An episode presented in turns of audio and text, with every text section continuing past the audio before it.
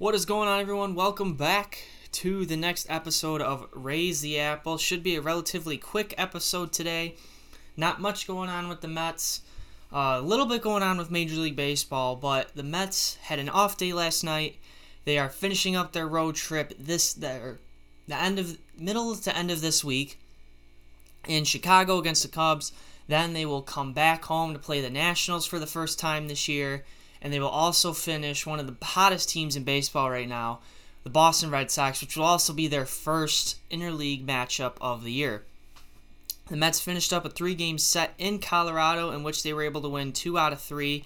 They split the doubleheader on Saturday, and then they won on Sunday. The first game on Saturday, which was the one they won, was Jacob DeGrom doing Jacob DeGrom things as always. For those of you who didn't watch, DeGrom tied his career high in strikeouts with 14 in a 7-inning game. He only went 6, but if it were a 9-inning game, he probably would have come out for another inning, maybe 2, and most likely would have broken his personal strikeout record. He, at one point, struck out 9 in a row, which was one away from tying the MLB record that Tom Seaver has set, which when he struck out 10 batters in a row. A lot of guys have gotten 9. Jacob DeGrom's gotten, I think one time he got 7 or 8 to start a game. But DeGrom was just one away, and I cannot believe how filthy and amazing Jacob DeGrom is as a pitcher. But even though DeGrom has been doing historically things that no one's ever done before, the Mets just forget how to play offense and score runs when DeGrom pitches.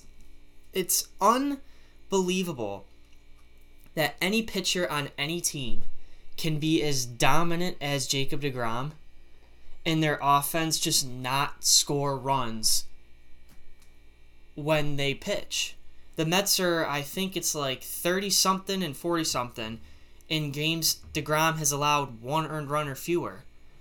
That blows my mind that is actually possible for any team, not just Jacob DeGrom and the Mets. You know, let's say the same numbers were with Max Scherzer and the Nationals or Lucas Giolito and the White Sox. The fact that is this line for any pitcher with any team to be that dominant and still have a losing record just baffles my mind. But the Mets did come away with a 4-3 win. They got all 3 of those runs the Rockies scored were unearned. A little bit of a costly error by Jeff McNeil that led to 2 of those 3 runs scoring. Then Ramiel Tapia hit a solo shot. But the Mets offense got going late. They had some late inning heroics from Lindor, and they were able to salvage the first game. The second game was more of kind of a bullpen game. Joey Lucchesi got his first start with the Mets, did not go great, had a very rocky first inning. We were able to see, for the first time this year, Robert Gsellman pitch, which it was only for an inning, I believe. I just want to double check quick. Yes, an inning, allowed 1 hit and 1 strikeout. I don't know why we haven't seen Gsellman yet until Saturday. It had been 2 weeks into the season, and that was the first time Gsellman had been used. Trevor Hildenberger also came in for the first time, but he did not start the year on the opening day roster. He came in when Dallin Betances got placed on the IL. Now, Gsellman comes in. He was good for an inning. Lucchesi and Jacob Barnes were the ones that got hit pretty hard. Lucchesi gave up 3 runs. Jacob Barnes gave up 4 runs. I don't know the reason. If someone could explain it to me, I would. I don't understand why this is the first time we've seen Gsellman. I don't know if Luis Rojas was like trying to avoid using him or what the deal was with that. But now every Mets bullpen arm has been used, but I'm wondering why it took 2 weeks for Gsellman to come in. Maybe it wasn't the right situation for him or whatever the case may be.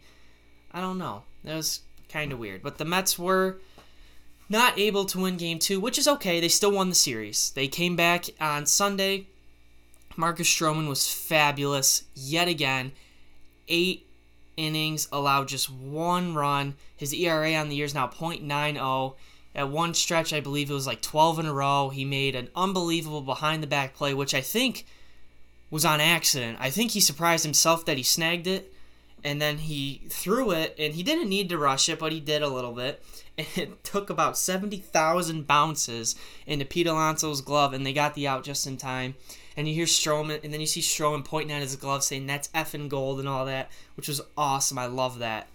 But Stroman has been unbelievable this year. Edwin Diaz came in, got his second save of the year, shut the door on a series win for the Mets as they head into the off day last night before getting back into it tonight. Marcus Stroman has won all three of his starts this year. The Mets realistically have two legit Cy Young candidates on their staff right now. You got DeGrom, who is just DeGrom, the best pitcher in baseball. I don't know how any baseball fan can still make the argument that Gerrit Cole is better. And then you have Marcus Stroman, who has been fantastic this year, who arguably could have finished a complete game his last start, even though it was a 7-inning game, and because his pitch count was so low, and he also could have done a complete game Sunday afternoon. So Stroman has been great. At the beginning of the year, I believe it was CeCe Sabathia that said Stroman is a dark horse Cy Young candidate. And right now, Stroman is pitching like one. He doesn't have the strikeout numbers, but he's never been a strikeout pitcher. He's been predominantly a ground ball pitcher. And I don't think that you necessarily have to get, 10 to 12 strikeouts every single start to be a Cy Young winner. I think Stroman can very well win a Cy Young without striking out a dozen guys each time, just from, being dominant. He went into the 7th inning. His pitch count was super, super low. It was in like the 60s or 70s, and at that point in the game, the way baseball is now, it is amazing that his pitch count was that low that late into the game. And he's also interesting because one thing no one's talked about really in the offseason, now they're starting to bring it up a little bit because of how good he's been, but over the offseason, everyone was talking about extending Lindor, extending Conforto. What are the Mets going to do with Noah Syndergaard at the end of the year, because he's also a free agent? Marcus Stroman is also a free agent at the end of this year. So it'll certainly be interesting to see what the Mets do with that. I think the Mets should try and keep him. I doubt he's going to sign an extension in the middle of the season. I'm sure he's going to want to wait and see how the year pans out so he can get as much value as possible. But if I'm the Mets, I make a big push. And coming into this upcoming offseason, if I'm the Mets, I don't think they need to make many big moves. I think they should try and extend Conforto, extend Syndergaard, and extend Stroman. I think those all three of them are due. I think Syndergaard is kind of the question mark because it depends on how he is coming back from Tommy John. But having the three of them as being extended as your priority for this offseason, I think that should be their top three things. Obviously, that all depends on how the rest of the season shakes out. But at the very minimum, I think re-signing those three is going to be one of their top priorities going into the offseason. The Mets right now are 7-4. They are in first place. They have a 1.5-game lead over the Phillies, who are at 500. The Marlins are right behind them at 1 game under. That Jazz Chisholm, I believe is his name, blue-haired infielder on the Marlins, I absolutely love him. I absolutely love what the Marlins are up to right now. They are heading in a fantastic, fantastic direction. They still got a little bit to go, but they are certainly heading in the right direction. With Kim Ng in the front office, I expect that trend to continue. But the Mets will open in Chicago tonight. The Cubs have been blah this year. The offense has not been able to get it together. It looked like they broke out the other night against Atlanta because they scored 13 runs. But then on Sunday Night Baseball, the Braves counteracted with 13 runs, including 6 of them in the first inning. I believe it was 4 home runs in the first inning. 4 home runs in the first inning against Kyle Hendricks. So obviously not the start the Cubs fans wanted, but the Cubs, if you look at their offense, they have a great offense. They're just not clicking right now. Across everywhere you look, they got great. Their outfield right now is Hayward, Jock Peterson, and why can I not remember the third one? I can't remember the third outfielder. But anyways, their infield is Rizzo. I think it's Bodie at second base, Baez and Chris Bryant, and then Wilson. Oh, Ian Happ. That's who the third outfielder is. And then Wilson Contreras behind the plate. That's a great offense. They just can't seem to get a consistent offense going. Their bullpen's been good. Craig Kimbrell, I believe, is still not allowed a hit yet this year. But right tonight, Taiwan Walker will get the nod against Jake Arrieta. Taiwan Walker has also been fantastic this year. So is Jake Arrieta. Or Jake Arrieta has been good for the Cubs. And then tomorrow at the night game is David Peterson against Zach Davies. David Peterson was absolutely fantastic his last start. He'll look to continue that. Zach Davies kind of bit off to a rocky start of the year, and then they'll finish off the year. Jacob DeGrom, not worried about that one, against Trevor Williams. No offense to Trevor Williams, but it's a tough task. Any person you are going against Jacob DeGrom, it's tough. You're going to have to be just about perfect every single time. But with the Mets not scoring for DeGrom, you never know. So the last little bit of Mets news was the drama that I addressed at the end of the last episode that came out from Barstool. First of all, Barstool just said there was a story coming. They did not know what the story was about. They just said it was coming. They were not told what was going on or any of that. They were just told, hey, we got a story coming about the Mets. Brace yourselves. And that's what Barstool, or the We Gotta Believe pod, that's what they said. So what this story is a continuation of the Jared Porter and Mickey Callaway stuff. So for those of you who don't know, Jared Porter was hired as the Mets general manager this year in the offseason, then was later fired because of inappropriate text messages and behavior that emerged. Mickey Callaway, who was the Mets manager, now the Angels pitching coach, who is now currently suspended and under investigation for also sending shady texts and being creepy. The Mets also, in the offseason, fired Ryan Ellis, who was the hitting coordinator for the Mets, for also shady behavior back in 2018. Now, the latest for the Mets was on Friday, the Athletic article, which annoyed me that it was on the Athletic, because the Athletic is a subscription website, which is what almost all websites are now, which is unfortunate. So you have to pay to read the entire article. I do not have an Athletic membership, so I did not read the full article. I'm on currently Metsmerized online to read like snippets from it, because I wasn't going to pay to read one article, to be honest. But the piece on Friday said that Joe DeVito, who was the executive producer of entertainment for the Mets until March of 2021, and the Mets' current executive VP of content communications, David Newman, the article highlighted those two as also being inappropriate towards women in the Mets organization. There's some couple texts that emerged. One of them said, "At least I'm not as creepy as Mickey, #goals. Another one said, "I barely hit on you," so that counts for something. What's the right word? The Mets have been plagued, I don't know if plagued's the right word either, with a toxic workplace environment, especially towards women. Again, it's probably best to read the full article, but this is what we have, and it's better to know the full story, but we're obviously never going to get the full story, because it's going to be a he said, she said, but it's hard to argue text. It's hard to, there's text word for word right here. It's hard to justify those or counter those. And hopefully, this sounds like, I'm not dismissing it by any means. I don't want to sound like I'm dismissing it, but this sounds like it was a big, big issue with the Wilpons and the Mets when the Wilpons owned the team. A lot of people have been saying that the Wilpons knew about it but didn't do anything to fix it. Now Steve Cohen comes in. He's got to deal with all of it because no one said anything until the Wilpons were gone, which also annoys me. If they had, I'm not saying they did, but let's say they had the story on Porter and Callaway and DeVito and Newman. If they had the story of these guys, let's say a couple years ago, in 2019, let's say, why are they waiting until they're no longer with the team to say something? That's what annoys me. You know, a lot of these stories are saying the Wilpons knew but didn't do anything about it, and the media knew but didn't say anything. Why was nothing said when it was going on?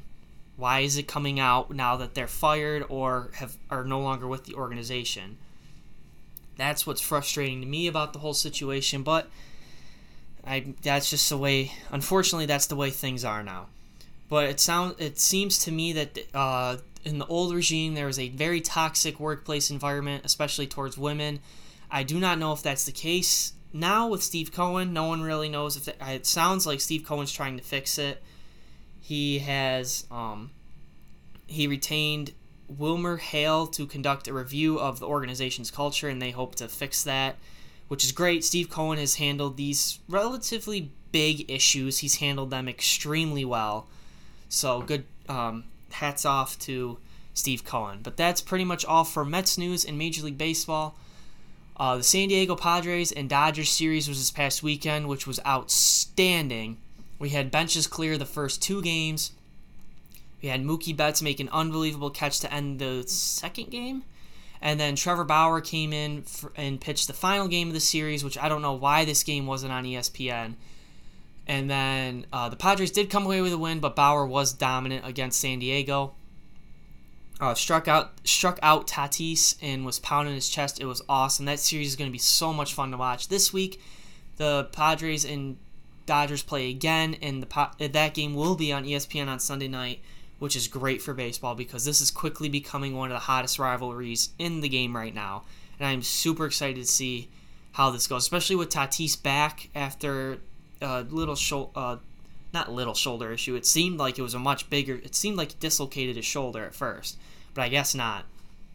So now that he's back, it's certainly going to be so much fun to watch how that series goes on.